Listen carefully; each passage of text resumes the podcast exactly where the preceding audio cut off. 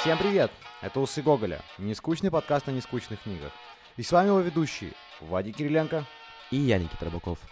И сегодня мы будем обсуждать роман Михаила Афанасьевича Булгакова «Мастер и Маргарита». Признаюсь честно, мы этот момент очень долго оттягивали, всячески не хотели обсуждать этот роман. Более того, думали, чем же его заменить э, другим из творчества Булгакова, благо Михаил Афанасьевич написал достаточно, но вы просили, а мы такие бесхребетные и идем на поводу, и мы решили об этом говорить. Честно говоря, этот роман очень сложно трактовать, и никто не может до конца понять, что же, собственно, хотел сказать нам Булгаков, а что мы должны с вами э, вместе понять и какие выводы сделать. Эм, об этом романе было написано очень много других романов, очень много исследований, и мы ни в коем случае не пытаемся его исследовать, не пытаемся найти я не знаю, а, какие-то а, предпосылки в биографии Булгакова или же связать э, героев этого романа с реальными персонажами, как это делают исследователи. Мы лишь говорим о том, что мы поняли, что мы для себя вынесли, а, чем, что нам понравилось, что не понравилось. Поэтому слушать этот, этот подкаст на ваш страх и риск. Пожалуйста, не ругайтесь, если мы наговорим глупости, хотя мы и так достаточно много говорим. Да, это заглавие можно использовать к любому нашему подкасту, но тем не менее, несмотря на то, что мы не хотели его обсуждать конкретно к подкасту, но я думаю, что Вадик со мной согласится. Это один из наших любимых романов вообще, которые мы когда-либо читали. Мы с удовольствием для вас его обсудим. Несмотря на то, что, как ты правильно выразился, очень э, такой многогранный в трактовке. Наверное, начнем, как мы обычно это делаем, э, с того, как мы познакомились с этим романом. У меня случилось это довольно прозаично. Я в детстве общался с девочками, которые были постарше, вот, и одна из них читала «Мастера Маргариту», и вот она рассказывала свои впечатления, что ей очень тяжело дается, это тяжелый роман, и это как-то у меня на подкорке головного мозга отложилось. Я когда сам приступил к прочтению его, тоже думал, что это какая-то очень тяжелая, неподъемная такая макулатура, которая вообще стоит прочитать только для галочки. Каково же было мое удивление, когда я прочел и понял для себя, что это очень интересный, местами смешной, местами страшный, мистический, но ни в коем случае не тяжелый роман. Можешь ли ты со мной согласиться? Слушай, а у меня в школе, он же есть в школьной программе, собственно, и когда подошло дело к этому роману, я очень э, хитро поступил. Я сказал, что у меня очень верующая семья, что отчасти правда, и читать я его не буду, потому что он антирелигиозный. И, в принципе, учитель сказал, окей, он поставил мне оценку, несмотря на то, что я не читал. Хотя, в принципе, мне было, ну, мягко говоря, насрать. А, и это такой лайфхак, я надеюсь, что его никто не будет использовать, и до моей хитрости никто не дойдет. И мы сегодня, кстати, поговорим, в чем, собственно, антирелигиозность и что так может не понравиться людям а, верующим. Я уже прочитал его, будучи взрослым, уже будучи в университете, и он мне с первого раза понравился. Я его перечитывал. Сейчас это был четвертый раз во время подготовки к подкасту, признаюсь честно. Я не дочитал сейчас, но я примерно помню, о чем была речь а, чем там все закончилось, грубо говоря. И а, он с каждым разом прочтения становится для меня смешнее. Ну, то есть изначально я видел некоторую трагедию, а, я пытался найти, вот, знаешь, как ну, какой-то там смысл любви мастера и Маргариты. Сейчас же а, я все больше воспринимаю этот роман как сатирический. А, в первую очередь это сатира для меня. И сегодня я поговорю, что же, ну, почему так происходит, попытаюсь проанализировать свое отношение, но это, наверное, уже будем делать по ходу. Начнем, наверное, говорить о самом Булгакове, что очень приятно. Он киевлянин, а, самый что не есть настоящий, несмотря что он как бы а, занимается русской литературой. Родился он а, и жил долгое время, всю свою молодость в Киеве, причем на Воздвиженке. Сейчас там находится его музей, очень крутой, там очень интересные экскурсии. Я его всячески рекомендую. Да, я присоединяюсь к своим словам. Я когда уже понял окончательно, что обсуждения романа «Мастера Маргарита» не избежать. Я тоже сходил в музей, мне очень понравилось, и если вы, ребята, будете в Киеве или вы живете в Киеве, обязательно сходите и берите частную экскурсию, то есть чтобы вам экскурсовод рассказывал, потому что это музей построен в квартире самого Булгакова, где он проживал, и он посвящен непосредственно роману «Белая гвардия», о котором мы сегодня не будем говорить, но, может быть, когда-нибудь поговорим. А вообще, если говорить о биографии самого Булгакова, как сказал Вадик, он родился в Киеве, и из интересных фактов он а, врачевал, то есть он а, закончил медицинский университет, и в принципе, в принципе, он а, врачевал недолго, он попал на войну, на какое-то время он застал гражданскую войну 18 года, он э, выступал в добровольческой армии, потом был э, в УПА, и после всех этих событий Булгаков попадает в Москву, и там начинается его творческий путь, он начинает писать.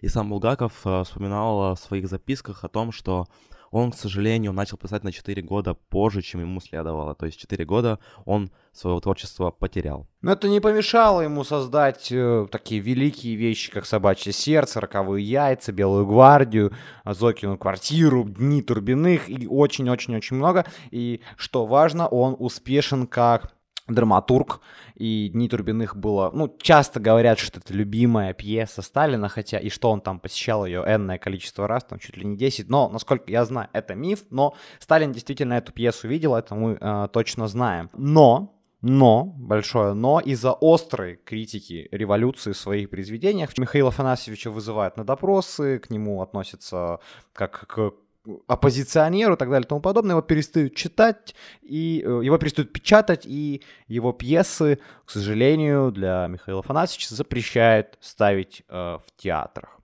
Нужно вот э, сделать маленькую ремарку о том, что э, все творчество Булгакова контролировалось лично Сталиным, у них со Сталином вообще были очень непростые отношения, нужно понимать, какое-то время было, то есть э, тогда Булгаков пишет о революциях и прочем, естественно, это не нравилось правящему аппарату, естественно, не нравилось Сталину, и э, в какой-то момент э, после запрета своих пьес Булгаков в отчаянии, у него не хватает денег, и он предпринимает очень отчаянный шаг, он пишет Сталину лично, он пишет ему письмо, такое вот большое письмо, можно найти в интернете почитать, но суть в том, что при написании этого письма Булгаков говорит о том, что я сожгу свой роман.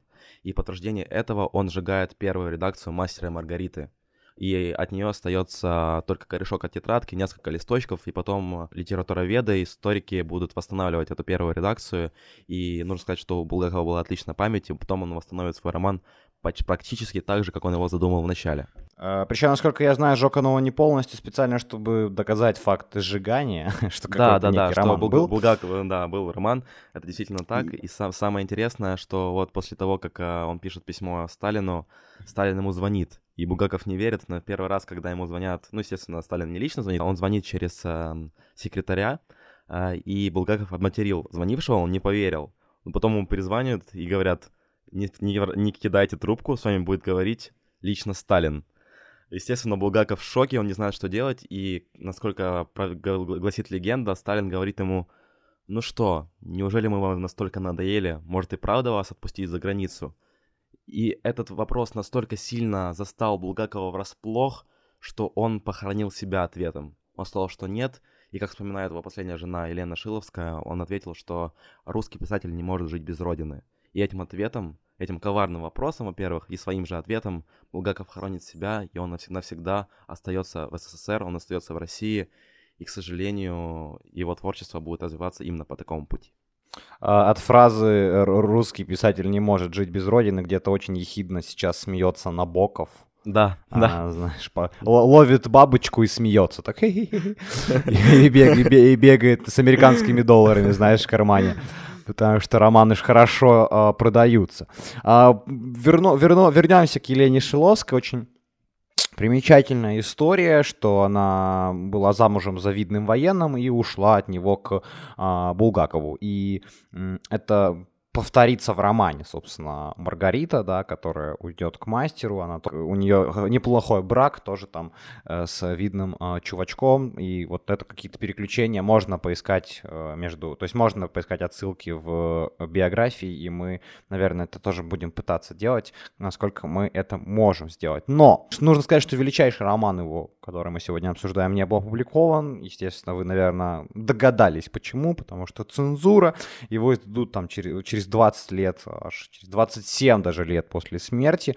А, умер Михаил Афанасьевич в 40 году, еще до Второй мировой войны. Умер он из-за болезни почек, если так гру- грубо сказать, без умных э, терминов, но умер, дописывая роман, давая последние правки Елене Шиловской, которая его э, редактировала, и если вы вдруг не знали, «Мастера и Маргариту» мы сейчас читаем в незаконченной версии. Непонятно, мог ли быть вообще этот роман когда-либо закончен, а, но то, что есть некоторые нестыковки в конце романа, и то, что этот роман, очевидно, не был до конца доработан, то есть сам Булгаков не считал его законченным, поэтому мы тоже, думаю, имеем право считать его незаконченным. Да, интересный момент в том, что после смерти а, его жена Елена Сергеевна редактировала роман сама, и можно проследить очень явно видно, если при прочтении обращать на это внимание, как а, Маргарита во второй части романа выступает намного больше и крупнее, и сочнее, потому что сама Маргарита была прообразом Елены Шиловской, его третьей жены. Это очень интересно, насколько она сама себя немножко, так сказать, вознесла на страницах этого романа, великого романа. Я, насколько я знаю, если говорить еще про конструкцию, мы это затрагивали немножко, он, э, первоначальный вид романа был совсем другим, и он уже вкрапливал кусочки, ну, то есть, грубо говоря, он вставлял э, большие куски э, и менял роман, то есть у него был уже готовый костяк, и он его усложнял постоянно, ну, то есть изначально все, и вся история была гораздо проще. Да, вот я тут хотел сказать о том, что сама история вообще при своей первой идее задумывалась как роман о боге и дьяволе, и после того, когда у него случилась перепалка со Сталиным, когда бедный Булгаков остается в России, он, э, его не печатают, ему не дают ставить пьесы, и Булгаков задумывает новую идею, оставляет поверх старого каркаса идею того, что это история про художника, бедного художника, которого притесняют. И, собственно, он оставляет каркас а, о боге и дьяволе, но добавляет абсолютно новую веху в этот роман и сплетает все воедино, и поэтому это роман, в котором переплетается и любовная линия, и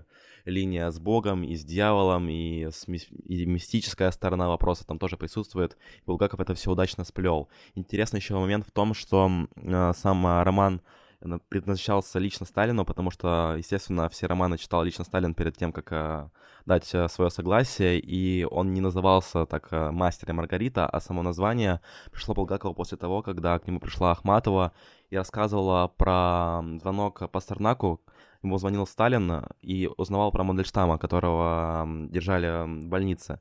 И э, сам э, Сталин отзывался о Мандельштаме, он говорил, о да он мастер, он мастер. И Булгакову это так сильно запало о том, что он называл творца мастером, поэтому, собственно, он э, так назвал свой роман «Мастер», чтобы э, Сталин как-то считал это и тоже пропустил этот роман. Ну, я тебя поправлю, вряд ли Сталин читал все книги перед публикацией, но э, очевидно, э, и самая популярная трактовка этого романа, с которой мы начнем, и которой мы пообщаемся, и которую мы, возможно, покритикуем, а может и согласимся, это то, что Булгаков писал этот роман вообще, в принципе, лично для Сталина. И то, что этот роман, грубо говоря, стал достоянием общественности, это, ну, не то чтобы случайность и удача, но это явно не то, что э, не первостепенная задача а, Булгакова. А, почему и где это встречается? Во-первых, я, ну, если так думать, его можно увидеть в двух а, персонажах. Это, собственно, в Воланде, э, дьяволе, и это в Понти Пилате, который... Тот самый Понти Пилат, в том самом Понти Пилате, который должен а, казнить Иисуса, как историческая такая личность. А, мы обычно кратко пересказываем сюжет, но, думаю, сегодня это просто не актуально. Мы перескажем кусочки из этого сюжета, ну, типа, не очень сильно спойлерим, но просто куски, которые нам нужны для того, чтобы завязать какое-то обсуждение. И давай, наверное, перескажем скажем, а, два а, вот э, этих э, сюжетных э, кусочка. Это кусочек, собственно, о самом Воланде, кто это такой, и немножко поговорим о, о Понте Пилате. Да, но вот если вот давать экспозицию самого романа, роман открывается такой вот сценой, что иностранец, незнакомец появляется в Москве, и он подсаживается к двум людям, это Берлиоз и некий поэт бездомный, это его фамилия, и он завязывает с ним разговор на, том, на тему того, что они спорят между собой, существовал ли Господь, существовал ли Иисус. И они приходят к тому, что его не было, потому что они живут такие времена, как вы сами понимаете, в Советском Союзе были все атеистами. А как раз э, этот незнакомец говорит о том, что Иисус был, и причем он лично присутствовал при том, как он был. И они как бы думают, что он сумасшедший. Собственно, после этого они завязываются у них спор, и незнакомец предрекает смерть Берлиозу. Он говорит, что на собрание он сегодня не попадет, ему отрежут голову. На что они не верят ему, и впоследствии Берлиоз бежит э, сдавать этого незнакомца, странного иностранца, э, он хочет позвонить политбюро, узнать, кто это вообще такой, и впоследствии поскальзывается на подсолнечном масле и попадает по трамвай, ему отрезают голову. Вот такая вот странная, на первый взгляд, открывающая сцена, но она очень хорошо характеризует роман, потому что прям сочно описано, там со всеми, со всеми мистическими сторонами вопроса. И вторая сторона — это линия про, про Иисуса и про Понти Пилата. А, и, ну, там не совсем Иисус, там э, главный персонаж, один из главнейших персонажей, это Иешео Ганоцри. Собственно, и мы видим один из самых известных, наверное, библейских мотивов, а, собственно, его поход на казнь, да, когда Понти Пилат решает казнить Иисуса, а, но здесь Иисус заменяется Ишуа Ганоцри, и это не просто так он заменяется, а, мы это еще обсудим, но смысл в том, что нам Булгаков дает вот такой вот роман внутри романа, и происходящее в нем это короткий эпизод, буквально короткий эпизод от того, как выносится приговор Ишуа Ганоцри, и как он этот приговор исполняется, как э, он погибает на Голгофе, собственно, истекая кровью на этом самом кресте. Где здесь, собственно, Сталин? Что здесь вообще делает Сталин и где тут зашифрованное послание? Нужно начать с эпиграфа. Эпиграф, который э, очень долго стоял у Никиты в Инстаграме. Я не знаю, стоит ли он сейчас у тебя, я не Нет, помню. он стоит в Фейсбуке, а, но я очень люблю да. это изречение. Да, э, я его процитирую. Это Гёте, и э, звучит это примерно, что э, я часть той силы, которая хочет творить зло, но я вечно творю благо. Что-то такое, поправь меня, если я супер ошибся. Да, я общий... часть силы, что вечно хочет зла, но вечно совершает благо, она так звучит. Причем это перевод булгаковский, больше такого перевода нет, если вы хотите найти полное, полное, полное собрание перевода вот именно в таком манере, его нет, только вот Булгаков дал вот именно такую экспозицию. Я думаю, что э, трактовать это следует как э, то, что некоторые не очень хорошие дела Сталина, я бы сказал, что очень нехорошие дела Сталина, а, собственно, сталинский террор, а, Булгаков пытается оправдать, потому что Воланд делает а, очень плохие вещи, этот самый дьявол, их можно бесконечно перечислять, он, в общем, там достаточно много суматохи делает, но он их делает во благо, да, он делает это для того, чтобы а, как бы искоренить ложь, показать, что там люди мелочные. Ну, в общем, он а, своими злыми поступками делает добро. И вот здесь, мне кажется, некоторая попытка оправдать а, сталинский террор, оправдать, я не знаю, там НКВД, ГУЛАГи, допросы и так далее и тому подобное. А, такое прямое прям послание, что все окей, чувак, а, нам нужно, чтобы был какой-то вот так, а, злой чувак, который будет это делать. И очень важный а, мотив, очень важный посыл, что без зла не существует добра, что да, что в мире должны быть и тени а, для того, чтобы противостоять свету, и что все это вместе работает на одну благую цель. Но тут очень интересный, на самом деле, момент в том, что Сталина в романе два. Это, естественно, Воланд и это Понти Пилат. И как раз а, в, в, образ, в образе Понти Пилата Булгаков говорит о том, что можно спастись, потому что Иисус в романе Булгакова предстает не как чудотворец, как мыслитель, как философ, как творец, но ни в коем случае не как святой. И вот этим посылом Булгаков просит Сталина спасти художника. Он просит спасти себя. И это личное послание Сталина, что посредством спасения художника, спасением мыслителя и философа можно сохранить свою душу. То есть все, что ты не натворил в жизни плохого, но спаси ты художника, и это можно исправить.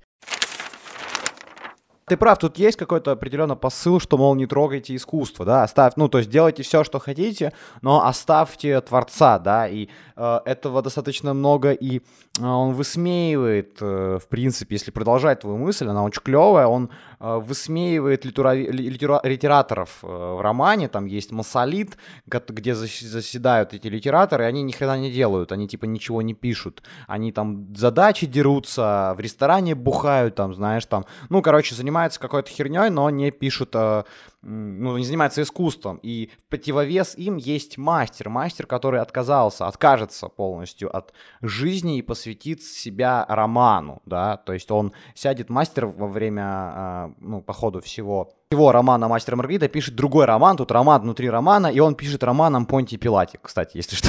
Сейчас, короче, пошло уже мясо, да, ну, типа, там все очень сильно зациклено, все очень э, сходится в одну сюжетную линию, и это, наверное, мы не сможем объяснить, потому что нужно читать, э, но суть в том, что действительно есть такой творец, и его нельзя трогать, он, грубо говоря, э, и есть некоторый бог, правильно? Я могу же так сказать, что да, он безусловно. есть что-то, Он что нельзя создатель. трогать, да. Да, создатель, творец. Это великая и большая мысль. И продолжает, давай, давай, давай, давай теперь обсудим Воланда, потому что для меня, я не знаю, как для тебя, Воланд это один из самых харизматичных, самых как бы это парадоксально не звучало, несмотря на то, что он дьявол, э, самый положительный он персонаж здесь, один из самых положительных, и точно самый запоминающийся, потому что мастера и Маргариты в этом романе гораздо меньше, чем Воланда. Ну, слушай, дело в том, что нам симпатизирует Воланд, и тут можно, опять же, провести параллель э, с э, 12 стульев Ильфа Петрова в том, что Воланд наказывает дураков. Он наказывает э, тех, кто пал лично духом, и они как-то прогнили изнутри, и Воланд не наказывает хороших людей. Допустим, э, Маргарита, которая приходит к нему, чтобы спасти мастера, она у него ничего не просит, она говорит о том, что... И Воланд ей отвечает, что никогда ничего не просите, никогда и ничего, в особенности у тех, кто сильнее вас сами предложат и сами все дадут. И тогда он ей помогает. А те, кто как-то пытаются нажиться на каких-то грех... на каких-то бедах лю... других людей, они греховны, он их наказывает. Поэтому он нам симпатизирует, потому что он наказывает грешников. Мне нравится, что ты вспомнил э, Ильфа и Петро. У нас, кстати, есть самый первый выпуск подкаста, он, собственно, о 12 стульях. И э, возвращаясь к моей начальной первой мысли о том, что это роман сатирический, он, собственно, я думаю, что Булгаков это величайший как раз сатирик после Ильфа и Петрова. Возможно, он на, на, наравне. А, и Сатиры здесь действительно много, и перекличка между этими романами есть. То есть у нас есть вот главный персонаж такой трикстер, да, такой вот шут, но в чем я вижу кардинальную разницу между Остапом Бендером и эм, Воландом? Остап Бендер это такой как локальный мелкий чувак, знаешь, он типа как-то решает вопрос очень вроде бы локально, да, а он и, и решает его, скорее всего, с некоторой такой, ну, дур, дур, дурашливостью, я не знаю, знаешь, с некоторым таким юмористическим подходом. Воланд обладает этим же, но у него такое зло больше какого-то вселенского масштаба, знаешь, в зло какое-то как будто неподдаваемое, неподдаваемое рациональному объяснению. Зло, а, которое идет во благо, но а, это зло не, как будто не планируется идти во благо. Понимаешь, о чем я говорю? В том, что он иногда может поступить мягче и гораздо гораздо мягче, но он поступает прям очень, э, ну, очень странно. И что самое забавное, что я заметил, не знаю, обратил ли ты внимание, что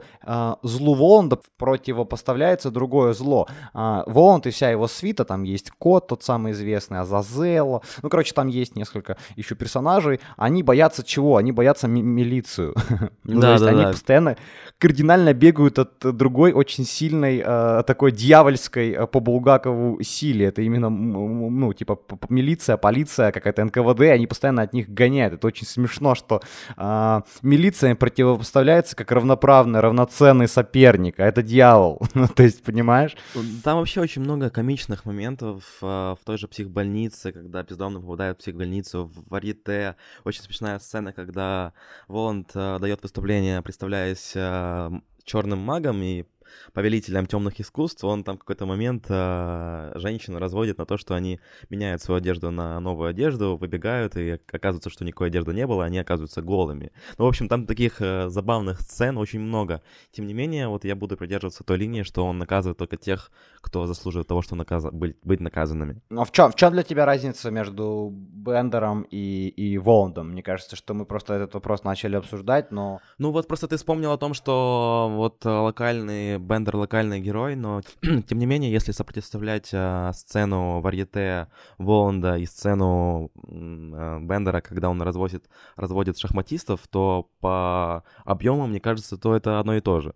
Но нет ли разницы в том, что все-таки Воланд это мифический персонаж, он использует реально какие-то потусторонние силы?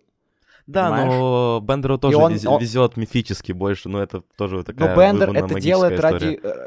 у Бендера есть какая-то очень конкретная цель, да, ну, типа, что-то наживиться, да, там, получить деньги, чтобы уехать. У Воланда же этой цели нет. Это выглядит как издевательство над огромным количеством людей в одном месте просто ради издевательства. Ну, то есть, потому что... Понятно, что это во, во, во благо идет. Понятно, что он а, вот этим... А, ты вспомнил эту комическую ситуацию, что он разводит их на а, новую одежду, эта одежда исчезает, и они голые бегают. Это очень да, смешно. король-то голый, да? Ж, да, король-то голый. И это ж как бы просто лулс, да, just for lulz, просто для угара. Э, то есть не, нету в этом какого-то практического, практичного применения. Бендер более практичный, более такой, э, я не знаю, исходя из ситуации решает э, вот какие-то такие штуки делать, ну то есть какие-то забавы. А Волан здесь же как-то больше, знаешь, как зло такого вселенского масштаба. Это не значит, что это зло не идет во благо, потому что, опять же, ключевой э, ключик разгадки этого романа, один из для меня, это то, что добро и зло, э, ну то есть должен быть какой-то баланс, что добро и зло работают вместе. Это очень важно, потому что тот же самый Ишео, а, он э, направляет э, своего ученика к э, Воланду, именно к Воланду, чтобы он помог мастеру. Это да, очень да, важный момент. Да. Что вроде бы как бы он, Левий Матвей, да, что он своего ученика направляет к Воланду, чтобы тот как бы типа э, помог мастеру. То есть, как бы, грубо говоря, что-то такое белое, светлое, доброе, она э, работает чуть ли не в сотрудничестве, чуть ли, знаешь, не э, кооперируется вместе с какой-то такой дьявольской э, силой. Это интересно, я об этом думал. Но, тем не менее, вот вопрос, который меня действительно интересует, почему Воланда называют дьяволом? То есть э, всемогущим, вот именно если противостоять, есть бог, есть дьявол. Для меня Воланд это не дьявол, вот в том понимании классическом, которое мы хотим себе представлять. Для меня Воланд это больше такой вот, правильно ты выразился, трикстер, это какой-то такой шутник, он, естественно, обладает какой-то большой силой, там, в ранге чинов дьявольских. Он стоит высоко, но он для меня не дьявол, то есть он все-таки как-то издевается над людьми, он делает это смешно, не думаю, что дьявол бы такой, таким вот занимался, и вот если сравнивать любимую пьесу самого Булгакова, это Фауст, и вот Воланд — это Мефистофель, это ни в коем случае не дьявол, вот именно в том понимании, которым мы себе его представляем. Но он берет, знаешь, скорее интерьер да, интерьер всей этой истории, чтобы создать свой какой-то мир. И тут же, понимаешь, и, и Шео, да, который, смерть которого э, мы видим, да, казнь которого мы видим, он, то, собственно, тоже не бог. И тут гораздо более интересный момент открывается, что чем занимается Булгаков, описывая вот эту последнюю сцену? Он убирает из Библии, как мне кажется, все фантастическое. Да, да. Что-то похожее пытался делать Толстой. Он пытается показать э, Иисуса обычным, э, простым э, пророком, да, даже не пророком, а просто каким-то вот э, думальщиком мысли, я не знаю, как да, э, просто философом, э, ты выразился, да, мыслителем, философом, творцом. Э, он показывает его без окружений там э, э Марии Магдалины э, или там э, Божьей Матери или же там всех своих апостолов. Он вот там у него один ученик такой дурачок, э, ну он показан так немножко в неряшливой форме. Там очень смешной момент, когда Понтипилат распинает э, Ишео за то, что он так ну занимается своей э, деятельностью, он говорит, я прочитал то, что ваш ученик пишет, и ему Ишео отвечает, да я ему говорил, господи, да сожги ты это, сожги ты эти записки. Это огромная э, это закончу. Это огромная шутка над всем Евангелием, да, что они там что-то записали, да, что там Иисус говорил. Это вообще не то, что Иисус говорил. Они туда еще добавили условно каких-то фантастических да, событий. Да-да-да. Да, и получилась такая каша конструктор огромный. Булгаков очень против этого конструктора. Он пытается вычленить и как будто, знаешь, а, исторически показать, как это было. Понятно, что это художественная а, все равно вещь, но это очень клевый, ну, для меня свежий взгляд. Я человек, который читал Библию два раза. Это интересный свежий взгляд. Он прикольно залетает. Вообще вот этот эпизод с ну, это самый, как бы, в принципе, сильный, да, момент, в принципе, это э, один из самых важных моментов христианства, именно когда Иисус идет на Голгофу и там а, погибает а, и, собственно, воскресает через три дня. Это же важнейший мотив. И посмотреть его с точки зрения Булгакова, это, конечно, интересно.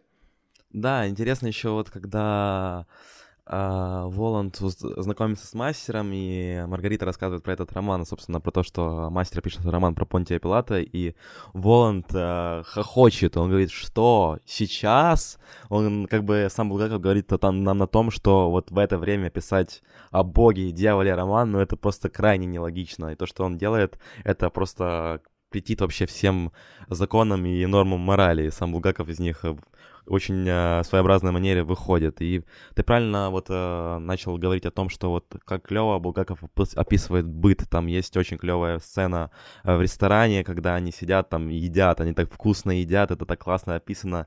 И когда они там начинают, э, вот эта свита Воланда приходит э, в этот ресторан, они начинают спорить, и у кота Бегемота не оказывается билета, и э, на что Бегемот э, очень э, иронично замечает, что у Достоевского тоже не было билета, а ему эта женщина говорит, что Достоевский давно умер. И это самая, наверное, моя любимая фраза за весь роман. Э, этот э, бегемот горячо так всхлипывает и говорит, что протестую. Горячо воскликнул бегемот. Достоевский бессмертен. Э, там вообще, ну, на Ютубе много есть, естественно, лекций, там есть целая лекция о том, а, вообще сколько юмора, да, сколько игры слов и сатиры. И а, сатира, это, я же говорю, один из самых важных тоже ключиков для понимания всей этой истории, потому что а, Булгаков очень много использует приемов и старых шуток, вот тоже описание еды, там целая, я не знаю, страница, да, как описывается разная еда в этом ресторане а, Масалита, и это же, естественно, Гоголь, это ж, ну, это ж да, типа, да. чистая гоголевская история. А, тут легко прос, прос, прослеживается а, эта шутка, одна с, с ней начинается. А, я не помню дословно, но, в общем, Воланда спрашивает Берлиоса в начале, вы кто по профессии? Историк? Он говорит, да, я историк. Сегодня на Патриарших э, случится интересная история. И, и рассказывает о том, что... Там такого юмора очень много, а то, что человек смертен, человек, а, человек смертен, причем внезапно смертен. Но это же, это же вообще, да, вау. Вспомнил о еде, там есть прекрасная сцена, когда Бегемот предлагает Маргарите выпить, и она говорит, что это водка, и Бегемот опять же обижается, и говорит, как? как? Как я могу предложить даме водку? Это чистый спет. Это прекрасно. Это просто Там еще был классный момент, когда я, я очень смеялся, когда бездомного, который встретился с него, он забирает в дурдом, и он э, пытается там притвориться, что все нормально, а он типа здоровый, говорит, можно я позвоню? Ему говорят, да. И он выходит, и они слышат, как он звонит, набирает, алло, милиция, э, вы, мне нужно 6 мотоциклетов э, с пулеметом, э, нужно догнать, типа, иностранного агента, я жду вас в психбольнице. Заезжайте. А, что? Ну ладно, до свидания. Возвращается обратно. Грустный такой. Это очень смешно. Но там такого много, эти комические ситуации постоянно создают создаются, и это, конечно, очень похоже на Ильфа и Петрова. На мой вкус у Ильфа и Петрова получилось лучше, я не скажу, что Ильф и Петров гораздо более талантливый, просто э, у них, ну, как-то посмачнее это вышло, что ли, но вот эти какие-то сатиристические приемы, игра с э, языком, какие-то такие э, анекдотики, знаешь, полуанекдотические такие штуки, э, каламбурчики, их очень много, там, разного рода каламбурчиков, э, и иногда на мой скромный вкус, я могу быть неправ, у Булгакова это сваливается в пошлость. И насколько это уместно, это, конечно, вопрос уже, ну, можно обсуждать в отдельном подкасте, но мне кажется, что у Ильфа Петрова ничего пошлого никогда не было. Я не говорю о том, что это пошлое не выполняет свою функцию, в смысле, что это пошлое планировалось, и оно, ну, там, э, сыграло какую-то важную роль в этом романе. Но все же пошлые моменты есть. Это, например, там, я не знаю, постоянно оголенная... Да, а, это, это полет там Маргариты над э, Москвой. А, Галлой, да. Ну, а, оголенная это свита, ну, свите это Гала, которая с ними там Вампирша тусуется, это. с Воландом. Да, вампирша. Этот полет э, голой... Э, ну, она ведьма, но, может, он хотел показать, что Маргарита это, собственно, ведьма. Но там много таких мелких, ну, много пошлостей. Я еще вспомнил очень смешной э, такой каламбурчик. Там э, этот Воланд лечит э, свои ноги э, коленом мазью. И его да, да, уточняют, где он ее взял, и он говорит, у бабушки. Ну это же типа к чертовой бабушке. Да, да, да, да, да, да, это же это же, это же очень круто, типа к чертовой бабушке, и черт лечит, ну, ну типа э, мазью своей бабушки. Ну, то есть там очень много, я это не все считал, но вот сейчас, когда у меня, ну, я надеюсь, чувство юмора становится чуть-чуть более, ну, из-за счет того, что я читаю что-то смешное лучше, я это, ну, я прям хохотал моментами. То есть первый раз я явно не хохотал, а сейчас я прям, ну, вот прям очень смеялся. Да, вот я уверен, что у многих при там в взрослении ты начинаешь открывать какие-то новые грани юмора, которые каждый раз будут играть какими-то новыми красками. Давай, наверное, после... обсудим последнюю тему, потому что мы немножко уже начинаем заговариваться, и последняя тема, она не менее важная, это тема любви в романе, потому что тема любви — это основная тема мастера и Маргариты между этими двумя персонажами, о том, что э, мастер попадает в психбольницу, то есть он пишет свой роман, э, роман очень... Э, плохо при, признается критиками, и он очень переживает, попадает э, в психбольницу, и он э, после того, как попадает в психбольницу, он отказывается от Маргариты, чтобы ее спасти. Он понимает, что он уже пропащий человек, он не хочет в эту пропасть тянуть за собой Маргариту. И вот эта тема любви, описана во всем этом романе, мне очень нравится, и там есть классная фраза, сам автор говорит от себя, что «Кто сказал тебе, что на свете нет настоящей верной любви?» Да, отрежет луну его гнусный язык. Это очень хорошо сказано, потому что любовь в романе существует, она прекрасна. Ну, это мы уже говорили, такие э, переклички немножко с биографией э, Булгакова, потому что мастер очень похож на него. Мастер, который публи... не может опубликовать свой роман, у которого травят, травлят, э, который подвергается травле газетной. На мастера очень много там наездов, и Булгаков это все переживал. А, и Булгаков растворился в любви, да, к Елене, и также мастер растворился э, в любви к своей Маргарите. Очень много, в общем, похожего. Но я со своей стороны, признаюсь вам откровенно, дорогие слушатели, я эту линию не очень читал и не очень э, считал ее ни в первый раз, ни сейчас.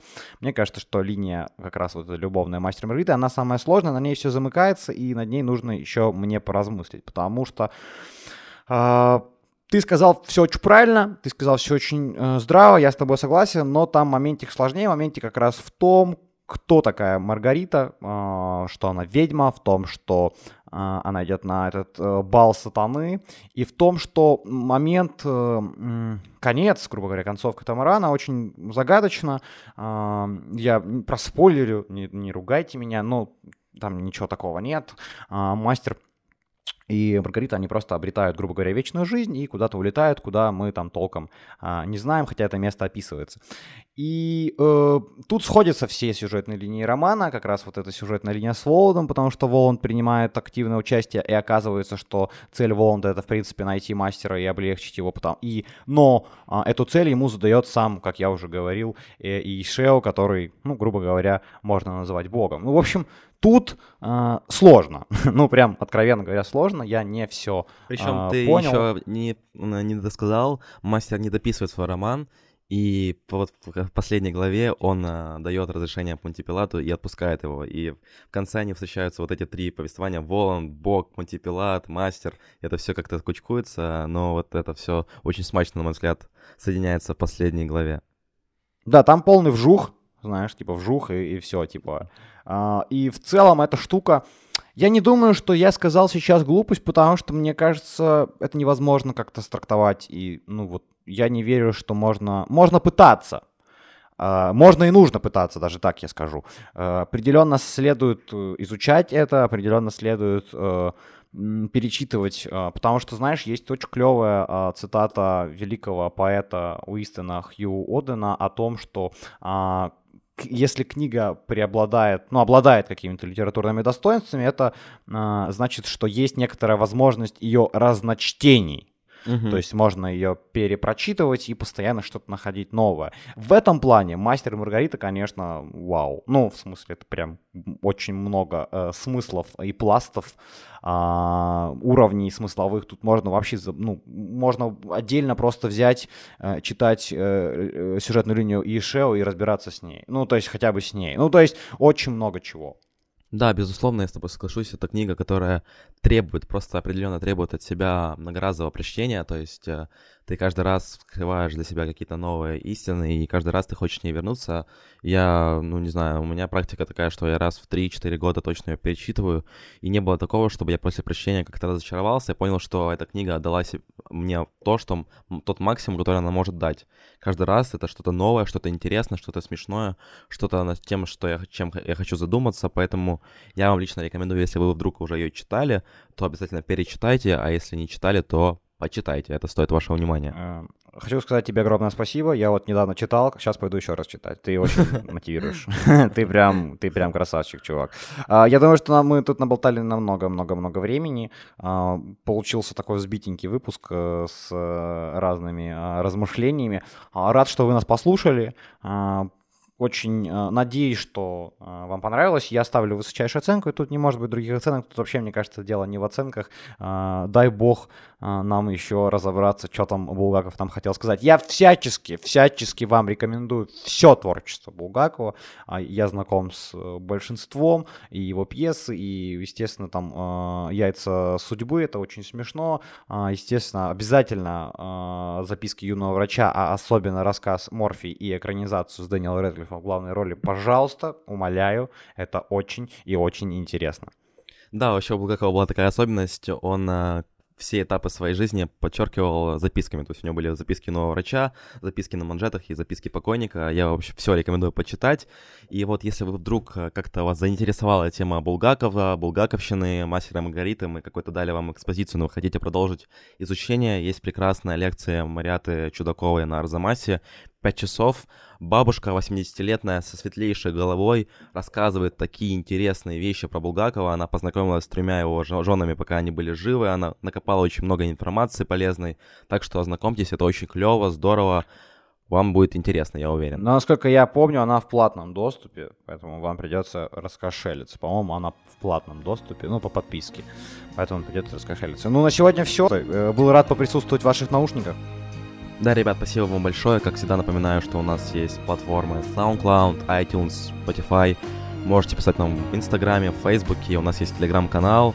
Пишите нам, мы всегда ждем ваших э, комментариев, рецензий на наши выпуски. Мы ждем любых откликов, теплых, негативных. Мы все читаем, прислушиваемся. И каждый раз напоминаем вам, э, мойте руки почаще, потому что сейчас очень нестабильная ситуация. С вами были Усы Гоголя. Пока-пока. Пока-пока. Не болейте.